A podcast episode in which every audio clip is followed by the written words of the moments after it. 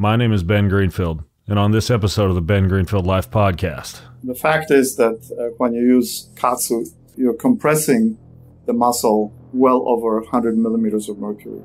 Uh, when you're using anything that goes over 100, 150, they go as high as 250 millimeters of mercury. You're compressing peripheral venous return, you're compressing deep veins, and you're compressing some arterial flow. Uh, you're correct that you know they have an air controller that actually tells you basically you can regulate, you can reduce that, and you can increase it. You cannot do that with the cheap pens that you just talked about. But the fact remains that you're applying a very significant pressure that goes way beyond the venous return. What we do with Vasper is the default pressure on Vasper is 65 millimeters of mercury on your legs and 40 millimeters of mercury on the arms. So what we're doing there is just applying very low peripheral venous return that is below your diastolic levels. So when you're on Vasper, your arms and legs are anaerobic, but your chest is aerobic at the same time. You cannot do that with KAATSU or any other device that applies pressure over 100 millimeters of mercury. Faith family, fitness, health, performance, nutrition, longevity, ancestral living, biohacking, and a whole lot more. Welcome to the show.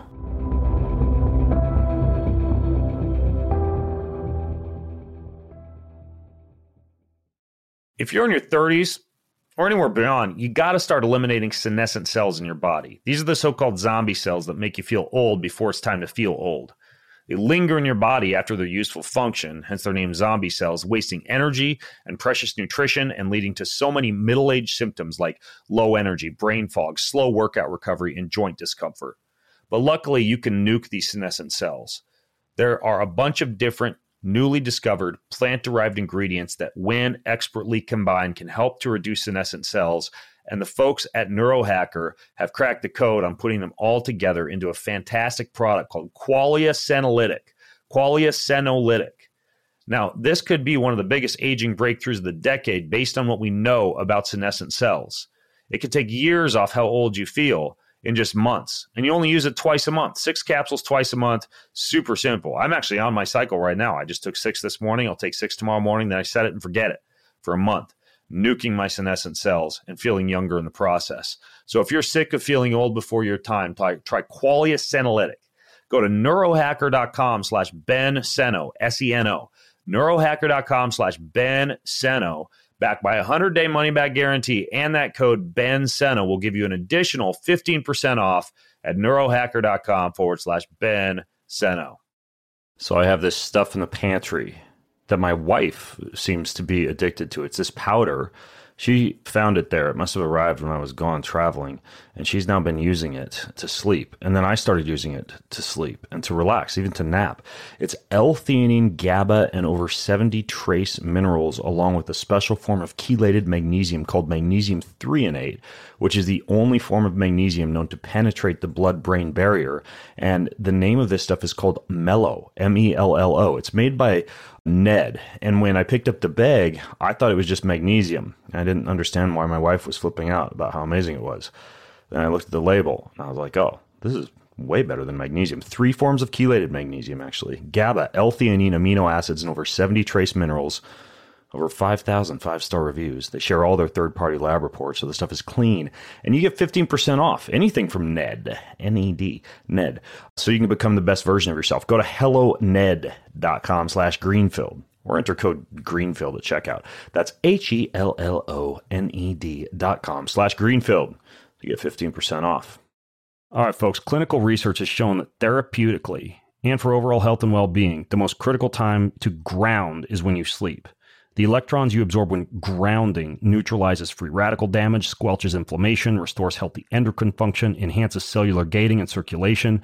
That then improves the cellular uptake of nutrients and oxygen and hormones while maximizing the removal of cellular waste. And you can now ground when you sleep. This company called Ultimate Longevity makes indoor grounded sleeping devices. And they've done clinical research studies on grounding the human body for health. When you sleep on these mats, you get six to eight hours of uninterrupted grounding, meaning I could travel, unroll it onto my hotel room bed, and fight all of the radiation, the inflammation I got from flying in the airplane right there during a full night of sleep.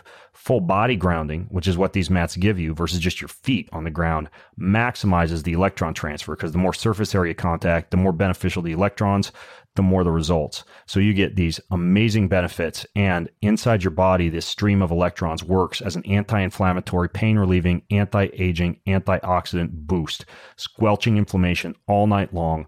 They've got over 20 peer reviewed research studies that have been published on the extensive health benefits of grounding for vagal tone, serum electrolytes, thyroid function, blood glucose, blood viscosity, sleep, pain, stiffness, blood pressure, stress, even depression and anxiety. It's crazy.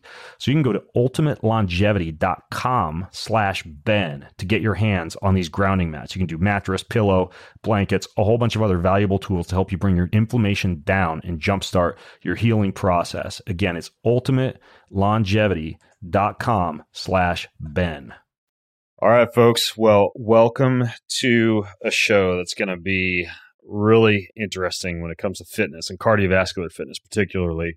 You've probably heard me talk in the past about how, besides uh, walking a copious number of steps on my office treadmill, that the majority of my cardiovascular work when I'm at home is something I get by exercising for 21 minutes three times a week on this contraption. It's called a Vasper. It's a little bit hard to describe, but it combines blood flow restriction uh, and cold thermogenesis and full body high intensity interval training into one single 21 minute workout.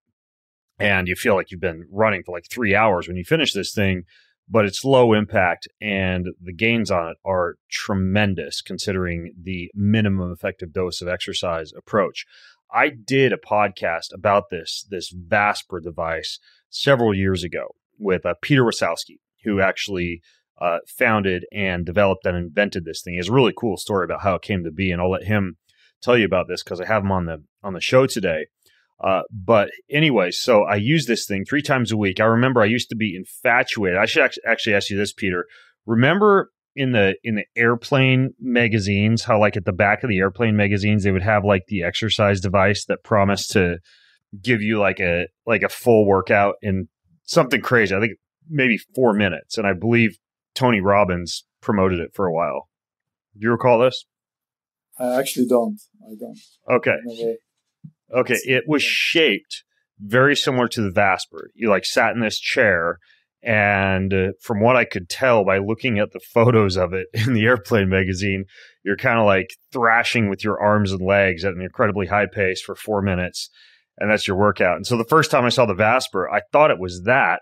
And then it was, I think it was at like a health or an anti aging expo or something like that, where you or, or your son Sebastian put me on it and I did it and was super impressed with the combination of all the different modalities that you have in it. But I just had to ask you if if you had uh, come up with that idea by reading about a contraption in an airplane magazine or not.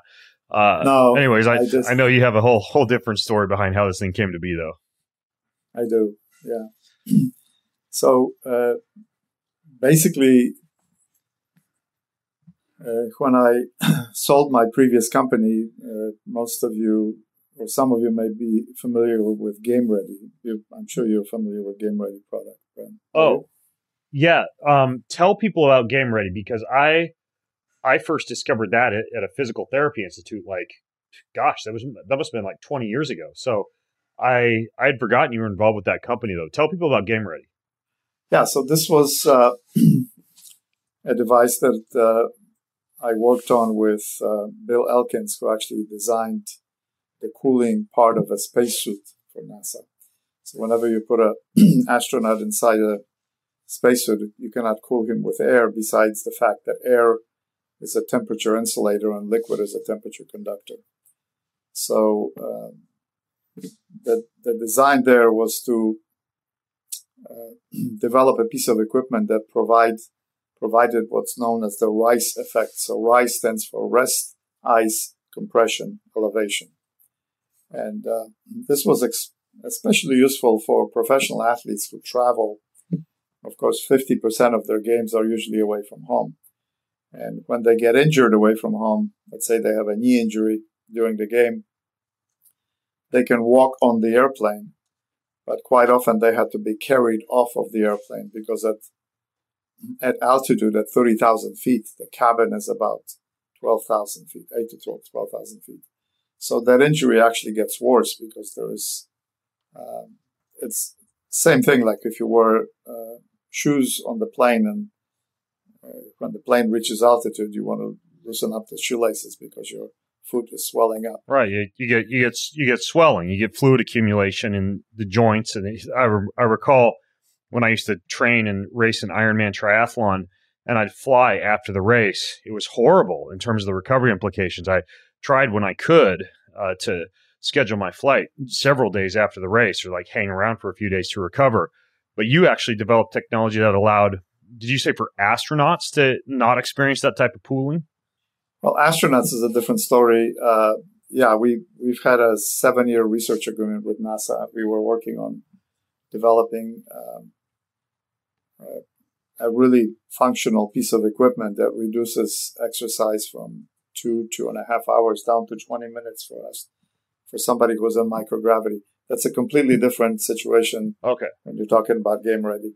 So, so the, basically with game ready, we had, uh, we had a piece of equipment that treated that injury in flight, which was very uh, critical for, especially for high performance, high earning athletes who uh, actually were able to recover from that injury even while they're in the airplane, which has not happened before.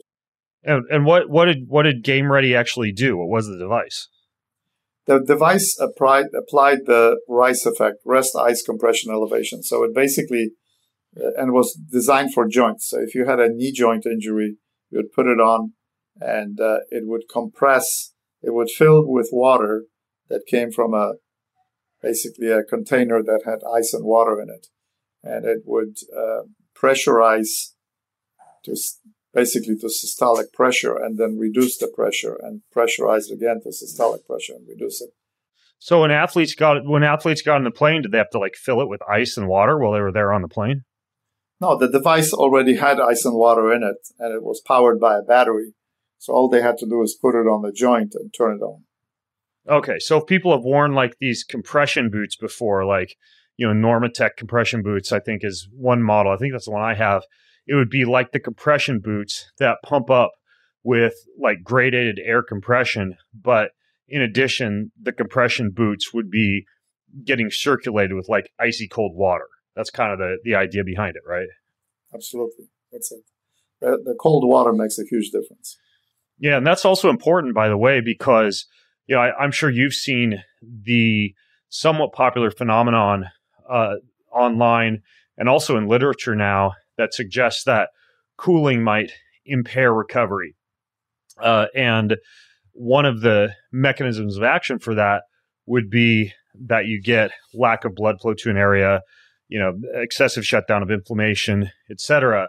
But a, a big factor there is the absence of compression. And when you actually look at the literature that combines compression and cold thermogenesis, you actually don't see the same questionable effect on recovery, which is why I tell people if they're going to ice a joint, try and apply some type of compression when you do so, and preferably if you can, some type of gradated compression where it's compressing and relaxing and compressing and relaxing, kind of pumping blood at the same time as it applies that cooling effect.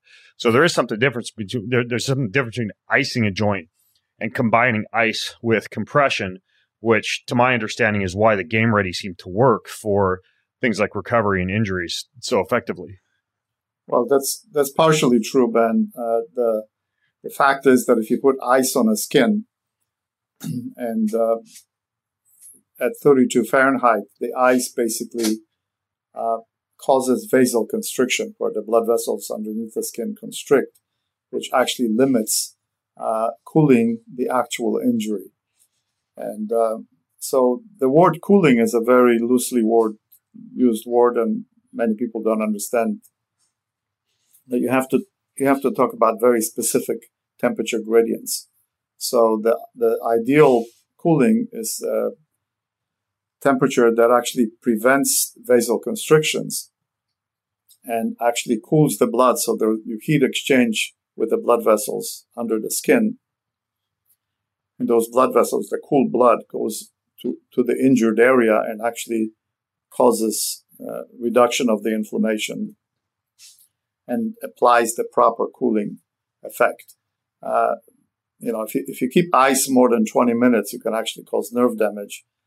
And before those 20 minutes, if you have vasoconstriction, you're not doing very much for the injury at all.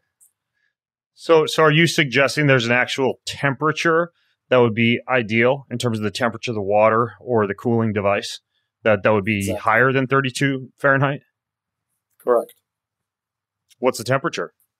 On the game ready device, it was around 54 Fahrenheit, 50 to 54 Fahrenheit, which means okay. that uh, the blood vessels were uh, not constricting. So you were actually doing proper heat exchange with the blood inside the blood vessels, and that cool blood would uh, provide the cooling and reduction of swelling exactly where the joint injury is.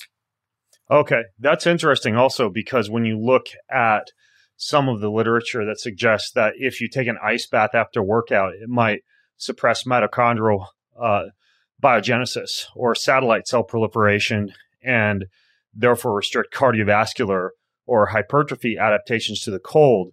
It's typically very long bouts of cold that involve like cold water immersion at anywhere from 33 to 40 degrees Fahrenheit for like 10 plus minutes. So the takeaway message is not necessarily to avoid cold, but to avoid excessive cold at very low temperatures for a very long period of time post workout. And it sounds like some of some of the things that you were looking into suggested something similar. Like don't don't get excessively cold in a workout scenario, but some amount of cold seems to be favorable. Correct. It's very true. and there's a very specific temperature gradients that actually work. Got it. Got it. So, so you developed this game ready company and you sold it? Yeah, we sold that to Leigh Steinberg. If you've seen the movie Jerry Maguire, that was based on his life story. And um, uh, so he he bought the company from us, and I think it was sold more than twice since then. And the company is doing very well. They're selling, I think, over half a million, or maybe even much more than that. I don't know the the uh, the current numbers, but they're doing extremely well, and it's a very popular product now in professional sports and uh, as well as amateur sports. We also developed a, a, similar device for treating racehorses as well. So it's called Game Ready Equine, and that's oh, also wow. quite popular on the ra- racetrack. Yeah, I would imagine people people will spend anything for their racehorse. That's that's a very uh, very kind of like a, a, wealthy industry in terms of the amount of investment that they put into their athletes, if you want to call them that. But the uh, the game ready now, from what I understand, they've got devices for the legs, for the arms, for the core. Like it's not just boots for the legs, right? Well, from the beginning, they were designed to treat the joints. So anywhere you have a joint, shoulder joint, uh, knee joint, or any other joint, they had specific, specific uh, fitted uh, devices that would fit the joint and provide very compliant uh, pressure and cooling. And the pressure wasn't constant; it was a cyclic pressure. So it would go, you know, basically to your systolic pressure release, go to systolic pressure release. So again, rest ice compression elevation was achieved in that one device. Okay, got it. With the with the elevation meaning that the the the joints were above the heart when you're using it? Uh, not necessarily. The pressure started from below the joint and was going up, which simulated elevation. Okay, got it. That makes sense. So after you sold Game Ready, you just basically got rich and retired. I didn't get rich as as rich as uh, I would like, but I did retire, and we moved to Hawaii, to the Big Island, with um, my wife and two children. And uh, when we moved to the tropics, the the major issue was um, for me was dealing with the two health challenges that I had personally. Uh, one had to do with diabetes. I was pre-diabetic. My grandfather died of diabetes, and uh, second one was uh, traumatic arthritis from two injuries to both of my ankles that developed into arthritis. So uh, both of those um, issues became very symptomatic in the tropics when we started living in, uh, you know, in tropical climate. Uh, the, the pain of arthritis was uh, quite severe, so I had to be on uh, strong pain meds. And uh, at night, when I try to make it to the bathroom, and I couldn't, um, I didn't have enough pain meds in me. I basically had to make it on my hands and knees. I couldn't put any weight on my feet. Wow. Now, now, why is that? Because I, I thought that, uh, I thought that arthritis seemed to be more aggravated by by the cold, by winter, you know, hence that snowboard phenomenon of a lot of, you know, older people moving to warmer climates to, to in addition to a lot of other variables such as better golf to be able to deal with the joint pain. But you actually got more joint pain in the heat, like in the tropical climate of, of Kona? Well, there's there's many types of arthritis. So there's osteoarthritis and there's traumatic arthritis. It's a different type of arthritis that actually has to do with joints, specifically joints and the okay. inflammation happens in the joint space.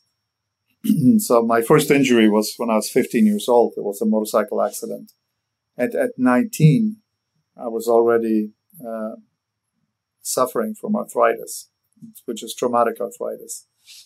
And uh, so basically, uh, that was that was one major issue, and uh, diabetes was the other one. And I was told that I would be on insulin pretty soon. Once you start taking insulin, you're sort of on a one way trip and the quality of your life does not improve past that.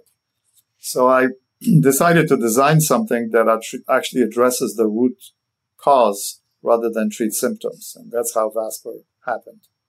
Now, now, by by the way, back back to the back to the diabetes thing. Did you also find that your diabetic condition was aggravated by the heat, or is that something different? It was definitely by the heat and humidity. Now, now, now, the the heat and humidity is interesting. I've I've found when I wear a continuous blood glucose monitor that if I do something cold, whether it's the Vasper or a cold soak or a cold shower or anything else, my blood glucose stays very stabilized the rest of the day. And I've always thought this to be, yep. it, it kind of makes sense a little bit intuitively in that your body is having to increase the metabolism, mobilize more free fatty acids for energy, there seems to be like a brief hyperglycemic response to cold that is due to this noradrenaline epinephrine response that then is followed by a stabilization of blood sugar the rest of the day. It seems very, very good in terms of controlling blood sugar, this this cold type of response. I've always thought that to be a little bit paradoxical just because when you look at people in the sunshine, high vitamin D production, warm climate, more blood flow, etc., they seem to do better eating, you know, citrus fruits, taro and purple potato, you know, a slightly higher carbohydrate intake, a lot of the type of of, of dietary macronutrient strategies you'd see in, in like uh, sub-Saharan African or Southeast Asian type of diet. Yet the body seems to respond better. It seems from an acute standpoint to cold exposure. So that also seemed kind of kind of paradoxical to me. You ever you ever think about that? I did, and actually, what what you're in, in tropical climates, a lot of people eat very spicy food, uh, which actually promotes sweating. Uh, so that's the natural way for the body to achieve normal temperature, normal ideal operating temperature is through evaporative cooling. So yeah, you okay. eat uh, spicy food, you sweat more, you, achieve normal core body temperature, and you're doing well. Okay, so that's, so that so that makes sense. So despite the the body in a hot climate tending to err towards higher blood sugar, the evaporative cooling mechanisms built into normal physiology, if physiology is working properly, would be to actually cause stabilization of blood glucose by active evaporative cooling responses. Exactly. And each one of us has a very specific amount of blood on board, which happens to be 8% of your body weight. So if you're looking at a hundred pound person, there is eight pounds of blood inside that person. And if that person is uh, doing some type of intense exercise, significant amount of that blood goes to the surface of the skin in order to sweat. Skin is the largest organ in your body, has about six and a half million pores. So when you when significant amount of your blood is at the skin level, you don't have enough blood at the muscle level to recover the muscle. And that's why you have sore muscles for one or two days or even longer, depending on the intensity of exercise when you do conventional exercise. So cooling and thermogenesis, the whole idea is, uh, is very easy to study and very easy to uh, adjust. So that's one of the, you know, there's three scientific principles behind VASPER. And uh, first one is blood flow restriction exercise, very mild blood flow restriction exercise. Second one is temperature control, which is cooling.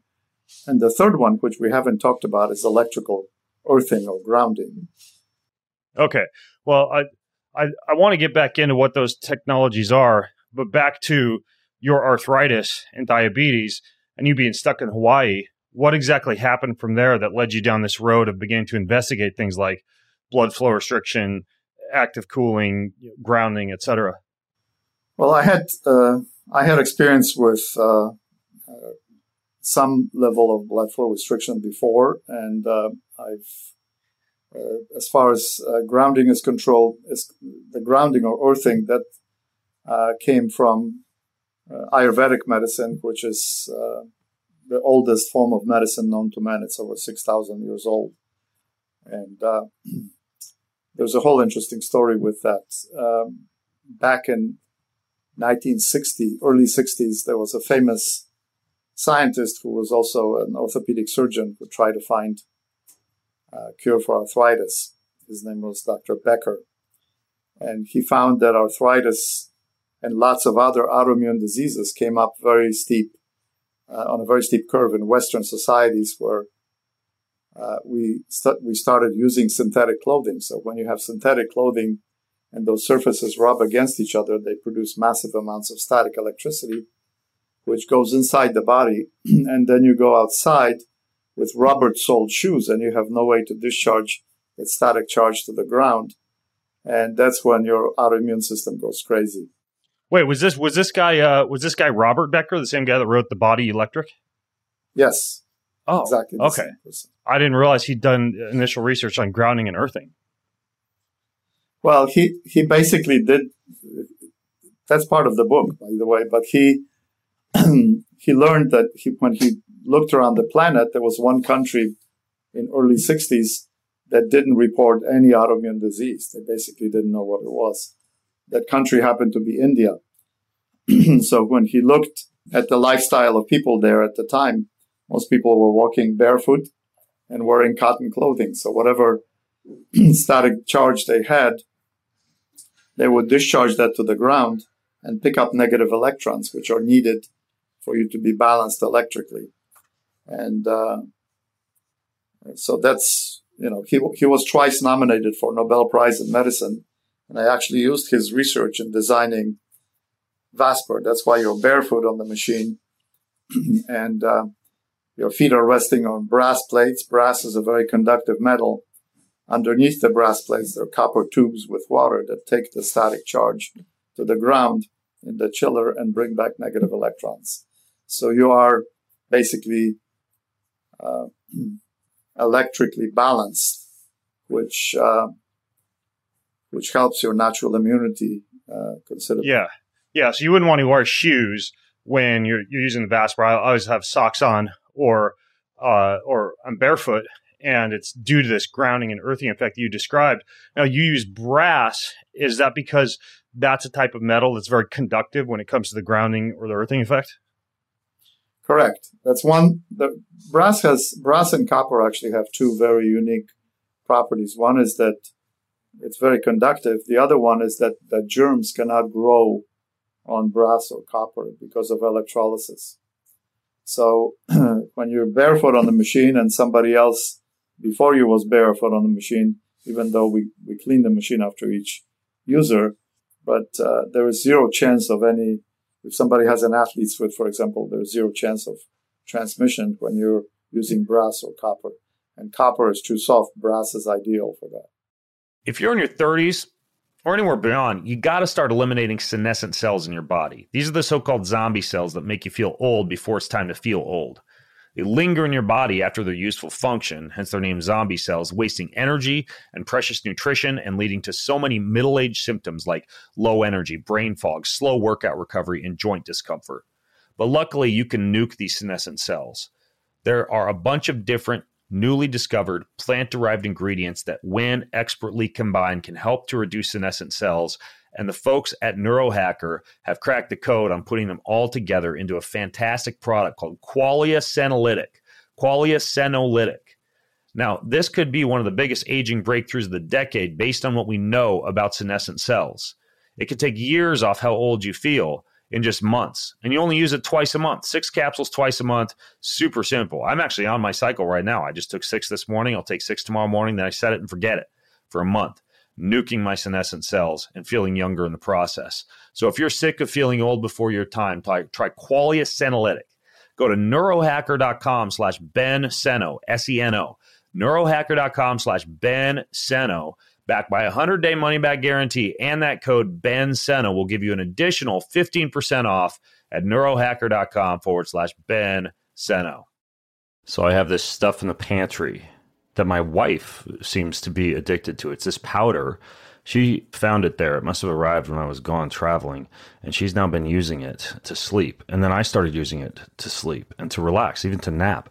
It's L-theanine, GABA, and over 70 trace minerals, along with a special form of chelated magnesium called magnesium threonate, which is the only form of magnesium known to penetrate the blood-brain barrier. And the name of this stuff is called Mello, M-E-L-L-O. It's made by Ned. And when I picked up the bag, I thought it was just magnesium. I didn't understand why my wife was flipping out about how amazing it was. Then I looked at the label and I was like, oh, this is way better than magnesium. Three forms of chelated magnesium, actually GABA, L theanine, amino acids, and over 70 trace minerals over 5,000 five star reviews. They share all their third party lab reports, so the stuff is clean. And you get 15% off anything from Ned, N E D, Ned. So you can become the best version of yourself. Go to helloned.com slash greenfield or enter code greenfield at checkout. That's H E L L O N E D dot com slash greenfield to get 15% off. The interesting thing I was thinking about with this is, you know, a lot of people, in terms of their home design, do not have properly grounded outlets, or there are dirty electricity surges in terms of the AC current in the home or in the environment where they might be working out. So, based on this, have you ever looked into whether or not one needs to use like a dirty electricity filter that the Vasper is plugged into, like a GreenWave dirty electricity filter? Or have you built in some kind of surge protection into the unit itself when it comes to these AC surges that one might be getting through their feet if they were working out in the Vasper. Does that make sense? It makes sense. Yeah, we have a we have a surge protector built in, but again, you're when you're on Vasper, you the the grounded you're just connected to the grounded part of the electrical device, and uh, um, so the idea is is to simulate you walking outside barefoot basically. Yeah, yeah, uh, I, I get that, but I guess what I was wondering was, you know, if someone's working out, let's say they have a Vasper at their home or in a health club or something like that, and the Vasper is plugged into an outlet that's not properly grounded, or there's a high amount of AC surges in the building, would that be a concern at all? Uh, it would not be concerned about as far as getting if it's if it's not properly prop, properly grounded. That is a concern. So that is a, there's a test that you can do for that. Um, and uh, there's there's a pretty well known uh, researcher, Clint Ober, who basically designed those uh, organic cotton sheets that have silver wires in it, and you plug it in uh, to the grounded receptacle, and when you sleep, you actually you know you, you experience this earthing effect. And uh, with those devices, there's a there's a piece of equipment, basically a plug that'll check whether your uh, your device, your plug is actually properly grounded. We have yeah. site requirements that spell that out when uh, when we install equipment. Okay, that's good. Yeah, and I actually I use a lot of Clint's products. I think it's Ultimate Longevity. I interviewed him; it was a very popular interview when it came to a lot of these myths and truths about grounding and earthing what it can do for the body and the development of these sheets that he made that I often travel with, as well as uh, desk mats that you can stand on for grounding and earthing. As a matter of fact, right next to me, I'm walking on my treadmill right now, but right next to me are Clint's mats. And basically, there's a wire coming out from the mat, goes through the door of my office, and it's plugged into uh, a metal stake that goes into the ground in my backyard. So I'm basically standing on a safe, grounded surface the entire day while I'm working. But it is pretty cool that you've built this grounding technology into the brass plates that you're connected to when you're working out on the Vasper. And when you were first developing this, you know, back to your story of having arthritis and diabetes, was that the first thing that you looked into was the effect of grounding and earthing as far as how you felt in terms of your arthritis and, and your diabetes? It was not the first thing. It was the third thing. Uh, okay. First thing was uh, was compression. Second was cooling, and the third thing was was earthing. And I knew Clint back then. Oh, you did? Okay, interesting. So he he helped you out with the development of the device. No, no. He just I I was aware of the sheets, and I was buying his sheets back then Okay. already. Okay, got it. I, I just knew the concept. Got it. So the compression, uh, which you've also called a couple of times blood flow restriction. I have done some podcasts. I've talked about how you can use KAATSU bands or blood flow restriction bands during a workout. You know, and the, and the TLDR on that is essentially you are fooling a muscle into thinking it's lifting a heavy load because you're restricting blood flow to the muscle. And the response to that physiologically is you get the same type of muscle building or fitness response you'd be looking for from using heavy weights, but you can do so with light weights uh, or with, with just your own body weight. Like I just got back from Park City, Utah, and all I did was work out in my hotel room and the bedroom I was staying in. But I just put on blood flow restriction bands and do a series of squats, push-ups, pull-ups, etc. I don't I don't really travel with a Vasper, you know, although you need to you need to eventually make a, a fold-up travel version of the Vasper, Peter. But anyways, I've been a fan of blood flow restriction for a long time. I'll even use it during walks, use it during swims. I've got a few podcasts about it that I'll link to. If you go to bengreenfieldlife.com slash Vasper2, bengreenfieldlife.com slash Vasper number two, because this is my second interview with Sebastian, I'll, I'll link to, uh, to some of my previous episodes on blood flow restriction training. Uh, but you kind of have a unique approach in terms of how you develop the compression and the BFR in the Vasper. So tell me about how you how you kind of became aware of compression, what it did with your arthritis or your diabetes, and kind of how you built that technology into the Vasper. Uh, thank you. So, you know, the, the vascular compression, again, it's just like cooling. It's used extremely loosely, and many people don't understand the details that are involved. So, for example, when you use KAATSU or con- conventional uh, restriction, blood flow restriction exercise, you're applying significant amount of compression that uh, basically is closer to what a tourniquet would be uh, accomplishing. So you're compressing the peripheral venous return, you're compressing the deep veins as well as the arterial flow. And uh, that means that you can do some anaerobic exercise, but you cannot do aerobic exercise. Well, actually, actually, I, w- I want to correct you real quick because if you buy the cheapo blood flow restriction bands, like on Amazon or whatever, or you do like I used to do when I was bodybuilding and literally just use elastic bands or elastic tubes that you pick up in the gym to tourniquet the joints, which was just like an old bodybuilding trick to allow you to build muscle with lighter amounts of weight or to get more lactic acid accumulation in the muscle. Those kind of cheap bands that you just pull on and tighten, those do restrict the venous return in the way that you've just described. They they really cause like a tourniqueting of the muscle that can long term result in nerve damage, inhibited blood flow, sometimes muscle damage, etc. if you're not very careful with how you use them. The KAATSU devices, and this is I think one reason why they're a lot more expensive, are pretty precisely controlled by a handheld unit that controls the millimeters of mercury that build up, allow for venous return, and also the way those devices are constructed, even though they look just like a band, there's a tiny tube inside of them that inflates that allows for restriction of the blood flow into the muscle, but not restriction out of the muscle. So I think with the KAATSU devices, you actually get rid of a lot of the risks that you were just describing when it comes to typical blood flow restriction training. But you're right. There, there, there are some subtle nuances when it comes to compression as far as what you need to be aware of with these devices that you're using? Well, the, the fact is that uh, when you use KAATSU, you're, you're compressing the muscle uh, well over 100 millimeters of mercury. Uh, so uh, when you're using anything that goes over 100, 150, they go as high as 250 millimeters of mercury. You're compressing peripheral venous return, you're compressing deep veins, and you're compressing some arterial flow. Uh, you're correct that you know they have an air uh, controller that actually tells you basically you can regulate, you can reduce that, and you can increase it. You cannot do that with the cheap pens that you just talked about. But the fact remains that you're applying a very significant pressure that goes way beyond the venous return. What we do with Vasper is the default pressure on Vasper is 65 millimeters of mercury on your legs and, and 40 millimeters of mercury on the arms.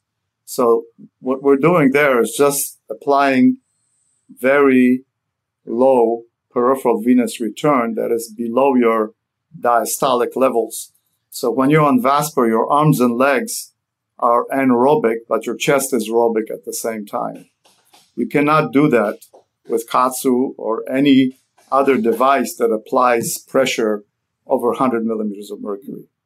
It's simply dangerous, and you can actually end up with lactic acidosis.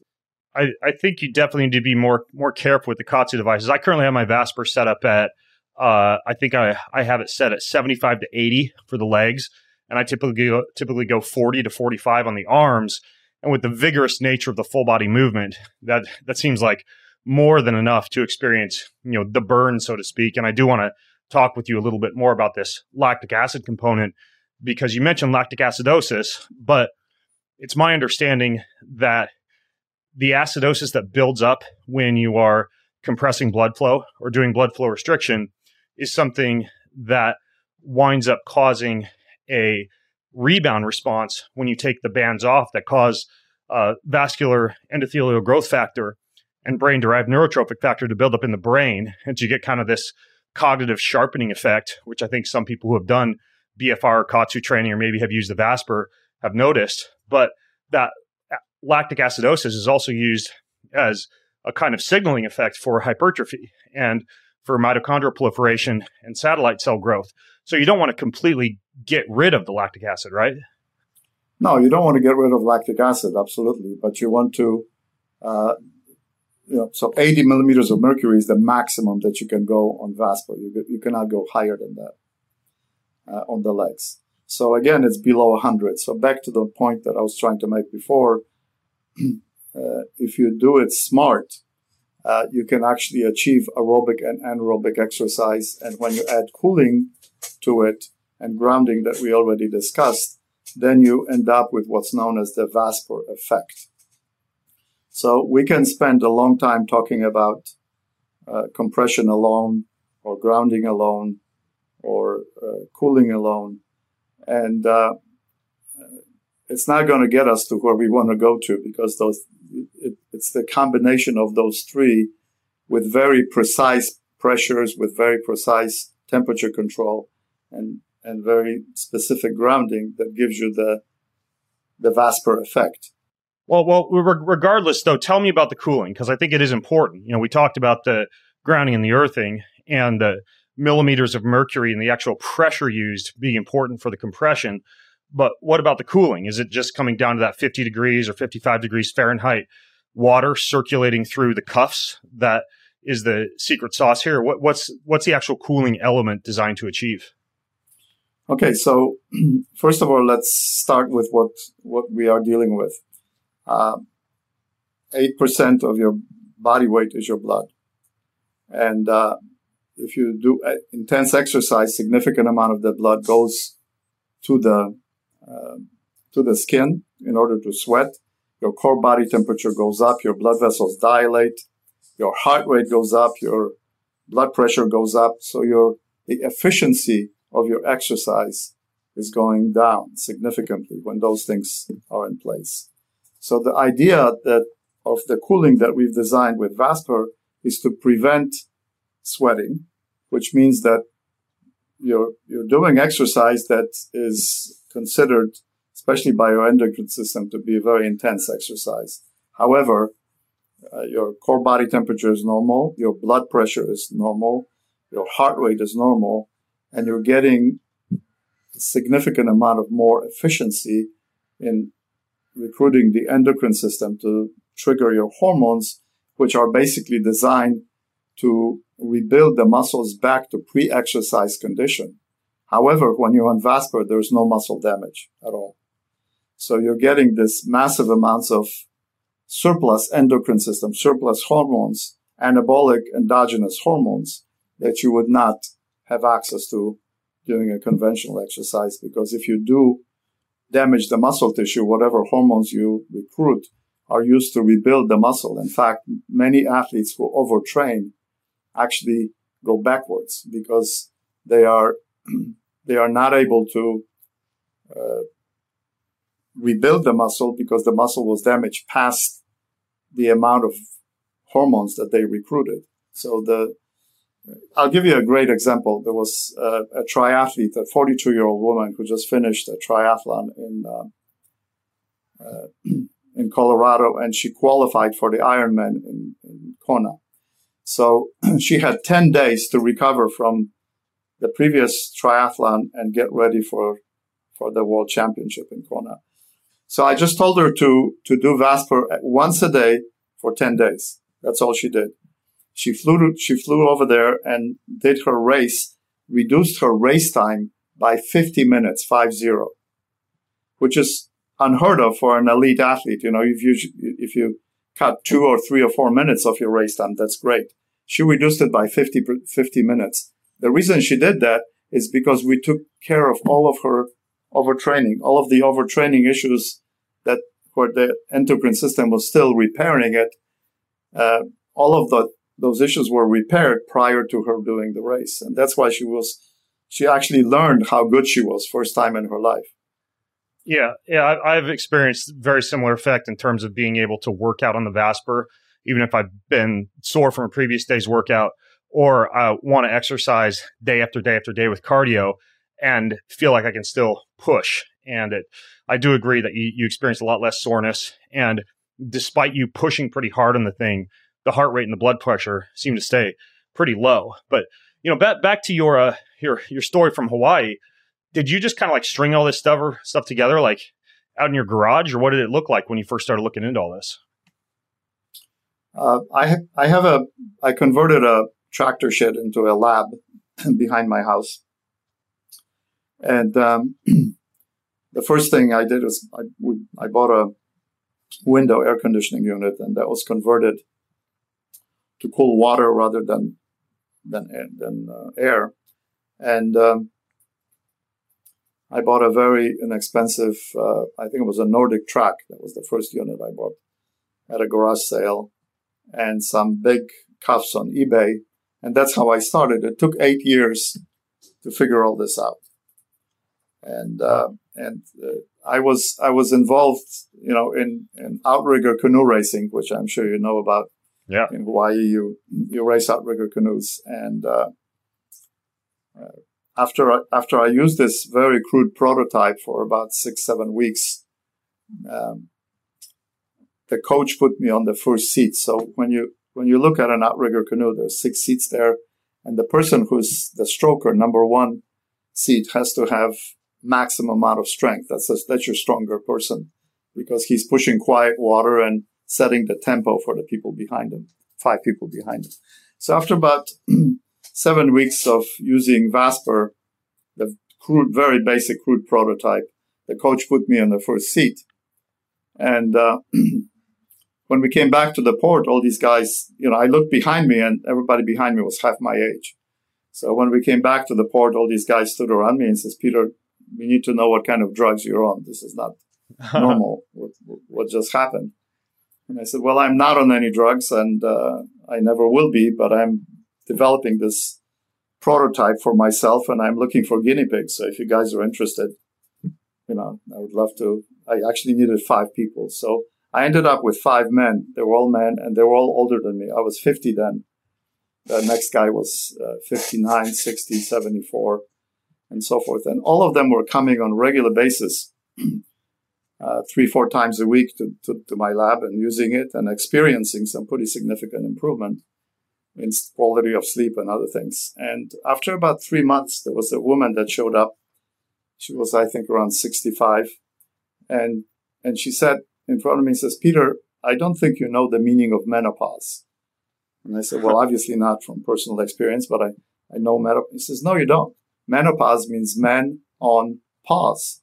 He says, what the heck have you done to my husband? You know, I was enjoying my menopause. Life was great. And now this man wants sex all the time. Oh. So, uh, so we, I sent him to have his testosterone levels checked.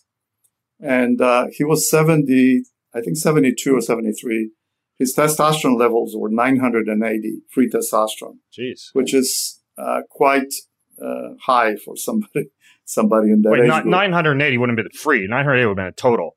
That, would be unheard total. of for free. Yeah. I'm, okay, sorry, total testosterone. But anyway, uh, that was when I realized uh, what was happening. I realized that we actually were tapping into the endogenous anabolic endocrine system, which is something that has not yet been done before in that type of uh, combination.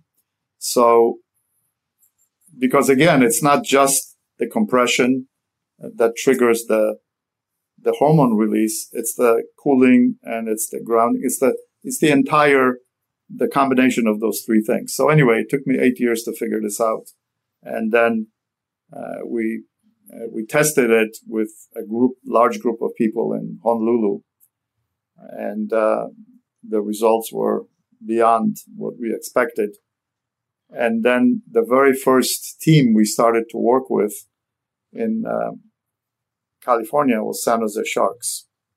Okay, the the uh, the, the, the hockey organization. The hockey team. Yeah. yeah. So uh, this was this was you know about 10 years ago, more than 10 years ago. And, uh, and we saw some pretty incredible results. And it was interesting that, uh, people that used Vasper, not only did their performance increase, their regular workouts on conventional exercise were much, much better, but they would get into the flow state much faster as well. And, uh, you know, hockey again is a game that is very very fast and you cannot go into your brain and do well in it. Huh. so we would when we would watch those guys um, basically doing a practice game. Uh, each one of them was wearing a strap so we would know their heart rate and the percentage of their vo2 max. And um, and the guys that did well uh, would not uh, when they would get a puck on a stick they would just go into the flow state and pass to the right person or score.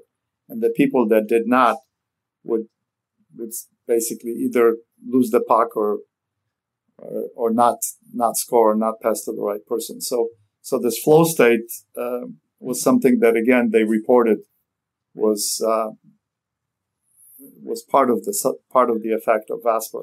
And sleep was the other one. So, you know, when you lose a game, it's very difficult to sleep after that.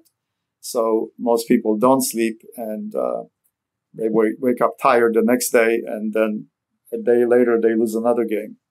So we have a very unique sleep protocol for athletes that is, is a 10 minute, very easy protocol that you do at night before going to sleep. Is that, is that cause, cause I know the, the, the Vasper has like a dashboard with a little pad where you select your workouts. Mostly I just use the athletic performance ones. Is that on the recovery screen? Uh, it's not it's not programmed in into the system because it, we basically suggest it for different people, but, okay. but it's it's a it's a zero sprint protocol. Actually, it is programmed into the recovery screen. You're right, and um, I think it's it's also on personal fitness, but it's called okay. the Freebird. Freebird protocol oh. has zero sprints. Oh, I have seen that one. Okay, so that's so that that's one you would do later in the day, and you've seen an improvement in sleep parameters yeah, especially for athletes. Uh, the, the idea is to basically drain whatever um, cortisol levels you have and uh, flush out lactic acid and slightly reduce your core body temperature. And uh, the nighttime cortisol levels drop significantly. So the lower the nighttime cortisol levels are, the better you will sleep. That's interesting. Now, now, have you ever have you ever had somebody ask you, well, why can't I just you know like put on blood flow restriction or KAATSU bands, not too tight, as we've already discussed, and just go walk around barefoot in the cold? You know, go for a swim in cold water or something like that. Couldn't you get the same effects with less of a dent in your pocketbook than buying a Vasper? We could not.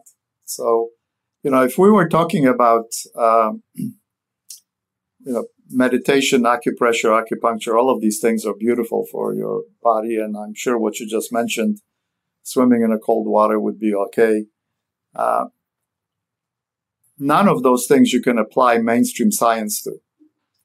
Uh, Vasper, all three scientific principles behind Vasper, you can apply mainstream science. So if you go to vasper.com and then um, you go to science page and scroll all the way down where it says resources and you click on resources, you would see the actual clinical trials from well-known teaching uh, institutions like University of Massachusetts and many others that actually list specific scientific results where they actually do double blind study. University of Massachusetts and Cantu Concussion Center did a study on concussions. So they had a, a, a group of mostly NFL athletes who uh, all experienced significant amount of concussions, and they had a control group and a Vasper group. So the control group uh, would do the standard treatment for concussions, and then they would get on Vasper. However, they would not get the the cooling or the compression. They would just do identical protocol that the Vasper group did. Right, like like like uh so they do like a full body training. Like I did a Vasper this morning. It was eight 30 second sprints. It was a super eight protocol. I think it had like two minutes of recovery in between each sprint and then a warm up and a cool down. And what you're saying is in some of this research, folks would do that both full body, like with the Vasper, but without the compression and the cold and the grounding, and then they do it with, and you saw a significant effect? Huge effect. So that was published in the Journal of Neurotrauma. Journal of Neurotrauma is the highest peer reviewed, most respected brain injury journal out in the planet. So, so this is where we are. We are in a very precise space, scientific space where you can apply mainstream science to everything we do. If you jump in a cold water, you would experience something, but you cannot apply mainstream science and have yeah. very consecutive results. Yeah, that, that makes sense. There's a lot of environmental variables. Now, what about testosterone? Was that all anecdotal, or did you guys do any studies on endocrine response to this thing? Absolutely. We did studies on endocrine response. We did that with a baseball team, and uh, we saw a significant increase in the amount of testosterone. Hmm. That's super easy to do. And uh, we've had many, many people, huge number of people, especially men, who have seen that uh, as a huh. significant, obviously favorable side effect of Vasper. We have a gentleman here in Palo Alto who is um, a triathlete as well. He's 80 years old, and uh, his testosterone went through the roof. It is kind of interesting because you you got the old Russian powerlifter trick of icing the balls. There's a lot of men anecdotally reporting about the effect of cold thermogenesis on their total and free testosterone. There's been a variety of studies, one that recently came out on sexual satisfaction in response to regularly performed cold thermogenesis in soldiers. They saw an increase in that, even though I don't think they measured testosterone per se. This was more libido and sexual performance and satisfaction. But uh, do you do you think it's mostly because of the cold that will cause that endocrine response, or is there something about the grounding and the earthing or the compression as well that would affect testosterone levels? Uh, people ask me those questions. That, that's the exact question all the time.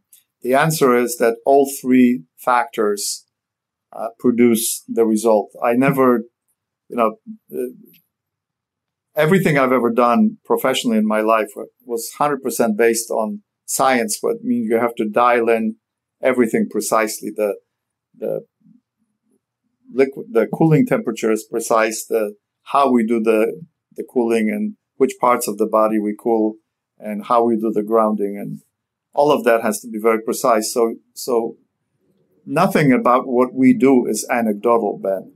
It's all pure 100% science. And that's why, uh, you know, teaching institutions, when you're in academia, you have two choices. You either publish or perish. So people want to publish and you don't want to publish stuff that has already been published. And we, we come in with a very unique piece of equipment, which is basically an alternative exercise device. And we cannot claim any or discuss even any type of health benefits or anything that has to do with medicine because we we are not licensed uh, or authorized to discuss medicine. We cannot be practicing medicine. But the people who do practice medicine, the reason they love our equipment is because it's so easy to apply mainstream science and get very specific results that you can publish. Yeah, tell me about that para-rescue trial you did. That was interesting. Well, we found that the their overall well-being definitely increased significantly.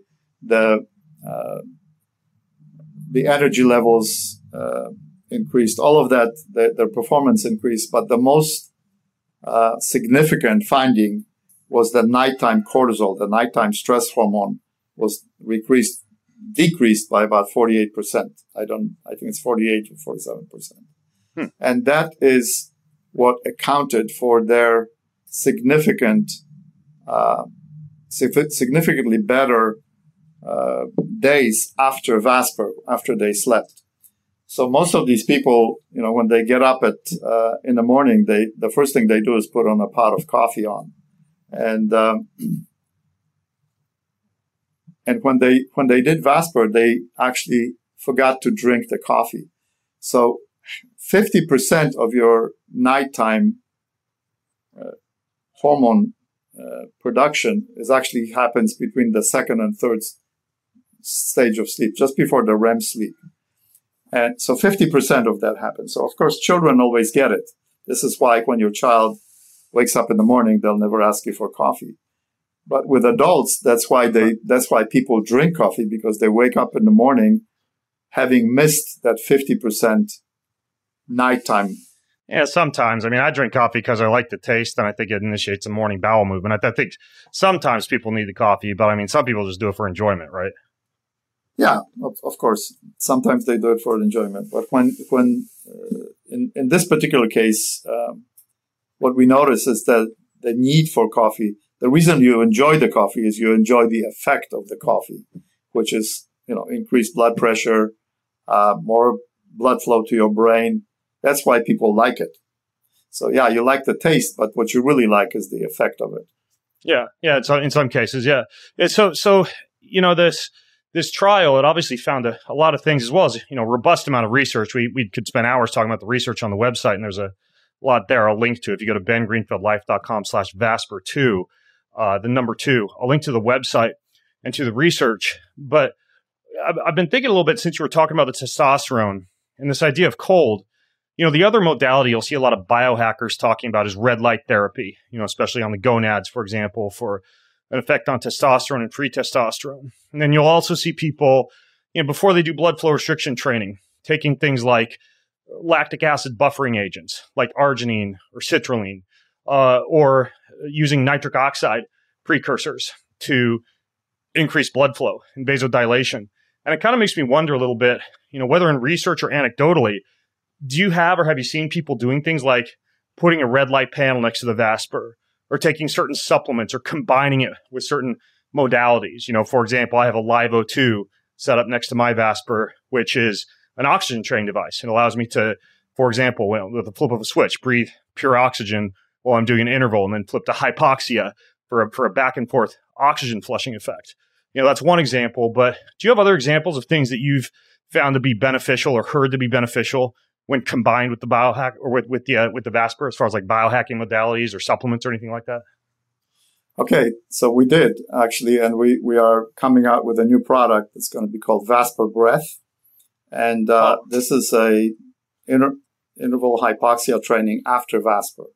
So back, you know, back uh, a thousand, two, three, four, five thousand years ago, people that lived close to where there were caves and somebody would get sick, they would they would take a person down to the cave for a week and they would come back healthy. So optimizing the oxygen to the body actually provides a very, very significant health benefits. So the people that developed that to a very high degree uh, was uh, were in, in, that comes from India, and that was from Ayurvedic medicine. Ayurvedic medicine is the oldest medicine known to man over six thousand years ago, over six thousand years old. So, in that uh, philosophy, they would look at a lifespan not in terms of time, but in terms of number of breaths that you took. So, from okay. the first breath that you take when you're born to the last breath you take when you die, that's your life. And if you knew how to breathe, your life would be expanded, but more importantly, the quality of your life would, would improve tremendously. So the, the Vasper breath device basically does the, what's known as pranayama. Pranayama was the technique that was developed uh, in ancient India, uh, still being practiced to this day. Uh, and that's basically, that's a whole science of breathing. So to become a pranayama practitioner, you need to study for an extensive period of time and practice it uh, in order to be proficient. So this particular device, you put a mask on your face and you recline on a chair, and it administers this pranayama to you in uh, anywhere from uh, 35 to 45 minutes. Is it altering the the amount of oxygen in the air that you breathe? It's altering the blood oxygen. Okay. The oxygen in the blood. How's it doing that? Uh, special filters. And uh, so, you know, there, there's a tremendous amount that you can read up on it because in 2019, there were three scientists that received Nobel Prize for medicine and physiology by applying mainstream science to what I just talked about.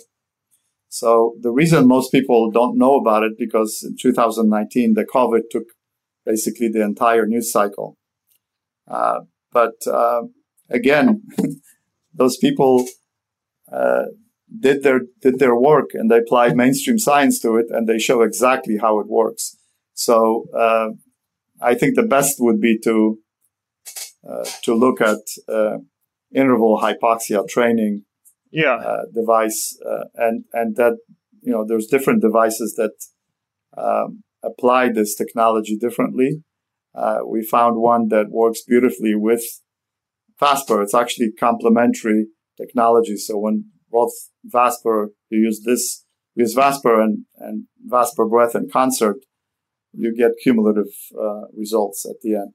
Is Vasper breath available right now, or will it be out by the time this podcast comes out in a few weeks? Yeah, in a few weeks we will have that available. Correct. Okay, cool. We actually, if you were to come and visit us here, you could you could use it. You could use it today. Where in Hawaii?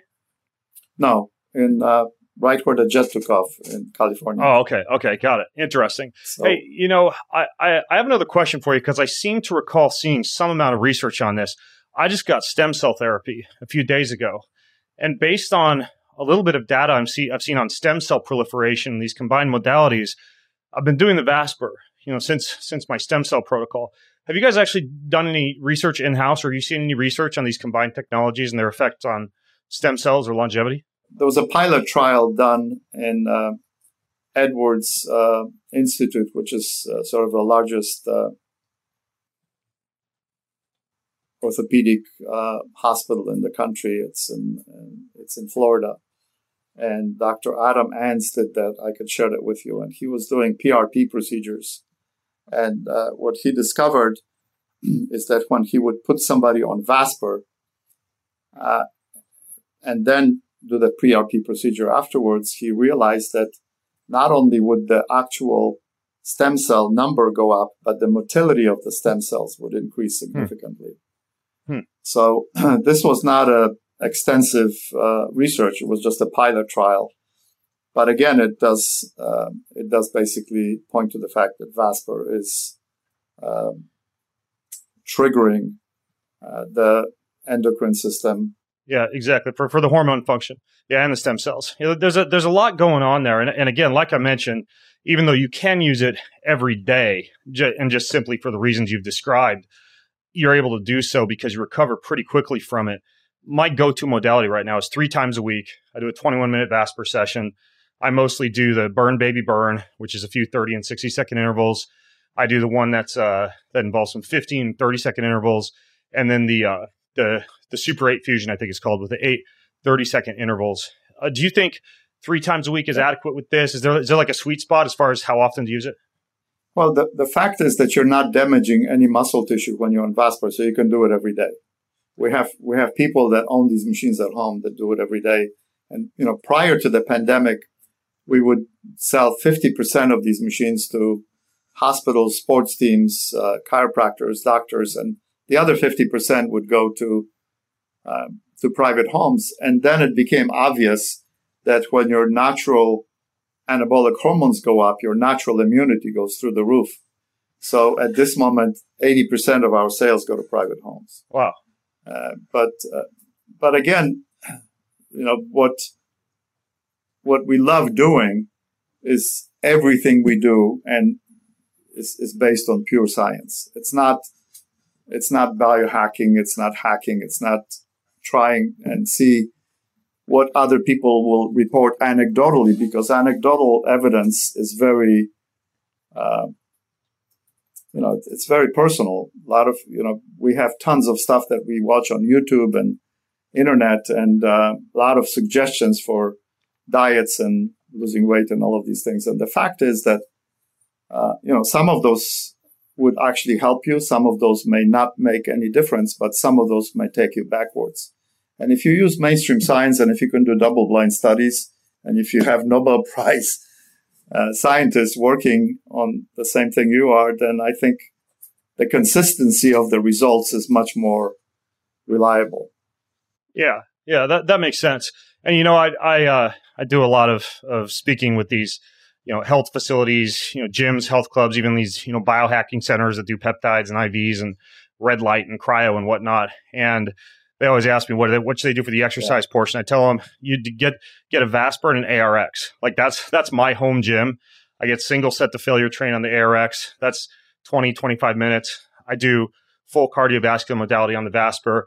That's 21 minutes, and it's it's kind of like a minimum effective dose of exercise. It's still difficult. You're still working hard, but man, it, it is super effective. And you know, I, I, think it's probably due to some type of epinephrine response or endocrine response to the Vasper if I do that and then I go and do my weight training after I do the Vasper, I mean, you, you, you feel way stronger and, and, and the effects seem just incredible if you do the Vasper and then move on to a little weight training afterwards. So I found that to be pretty effective. Do you ever go lift weights after you use it? I have done it a few times, and yeah, you're right. But I, a lot of athletes I work with do exactly what you just described, and they see the same effect. Yes. Yeah. And we and so there is there's a scientific st- uh, you know answers to all of these all of these things. And uh, you know, recently, uh, it was about eight months ago, I installed two of these machines in a longevity center in Costa Rica, and uh, they asked me if they want to, if I would like to have them check my biological age. So my chronological age is 75. I'm 75 years old. They determined that my biological age is 42. Wow. Congratulations. So uh, that's af- after two days of doing, you know, blood work and treadmills and all of that. Yeah. So, uh, so there's there's there's something to it, obviously, and um, again, uh, sticking to you know pure science and and having double blind studies uh, backing up what we're doing is it's just a lot of fun because I'm I'm comfortable in that space. It's a cool device, literally and figuratively. And uh, not only am I going to link to the previous podcast that we did that that took another dive into your history and some of the subtle ins and outs of this Vasper technology, but I'll also link to some other related episodes I've done on things like blood flow restriction, compression, cold, etc., and put all those in the show notes because it's just a it's a fascinating area of fitness, and I think it's it's uh, kind of lesser known than some of the typical modalities of just hopping on an exercise bike or hitting the weights. So uh, that's all going to be at bengreenfieldlife.com slash Vasper2, Vasper the number two. I think we have a, a discount code for this thing if you want it uh, for a health club or a gym or a, a, sporting facility or your own home gym. And uh, Peter, thank you so much. We're out of time, but I'm going to link to all this at bengreenfieldlife.com slash Vasper2, Vasper the number two. And you guys can leave your questions, your comments, and your feedback over there as well. So thanks so much, Peter. Thank you, Ben. I also believe that uh, the best pharmacy is inside your own body. Yeah. So I'm on the same yeah. page with you. Yeah. Awesome, man. Awesome. All right. Well, I appreciate you. And uh, I'm looking forward to getting this out to folks and letting them learn more about the Vasper, man. Thanks for coming on. Thank you, sir. Well, this is pretty cool. Just put the finishing touches on a luxury VIP retreat in the Swiss mountains. So you may have seen a little bit of rumblings about this on social media, but the beautiful Six Senses retreat all inclusive luxury locale in beautiful Crans Montana, Switzerland, has graciously allowed me to bring a maximum of up to 10 folks, and this could be individuals, couples, families, into a transformative experience there where I'm going to lead breath work, hikes, workouts. You'll get hands on foraging adventures with nature's freshest ingredients in their cooking class locale there. You're going to get a chance to do amazing spa treatments, a meticulously curated program. You'll get to meet my wife and my sons who will be there. Again, families are welcome. You can bring one or two or three kids. You can make it a couples retreat. If you want to go solo, you can. There's a limited number of rooms where we're prioritizing couples and families. But again, if you want to get in, this thing is coming up around the corner, April 17th through the 21st, 2024. So it will be all inclusive. You'll want to fly into Geneva, Switzerland, assuming you want to get into the closest airport. I've already got our flights. Uh, you'll want to mark your calendar for April 17th through the 21st. And here's how to get in. You go to bengreenfieldlife.com slash six senses 24. That's bengreenfieldlife.com slash six senses 24. And again, it's going to be incredible, all the way down to like evening sing alongs and stargazing and yoga and meditation. And again, the spa there is incredible.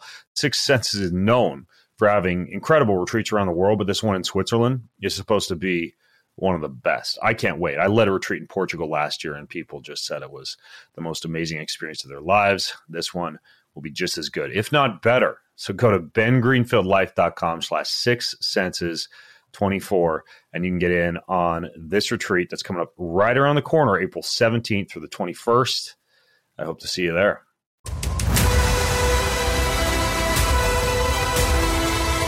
More than ever these days, people like you and me need a fresh, entertaining, well informed, and often outside the box approach to discovering the health and happiness and hope that we all crave. So I hope I've been able to do that for you on this episode today. And if you liked it, or if you love what I'm up to, then please leave me a review on your preferred podcast listening channel, wherever that might be, and just find the Ben Greenfield Life episode. Say something nice. Thanks so much. It means a lot.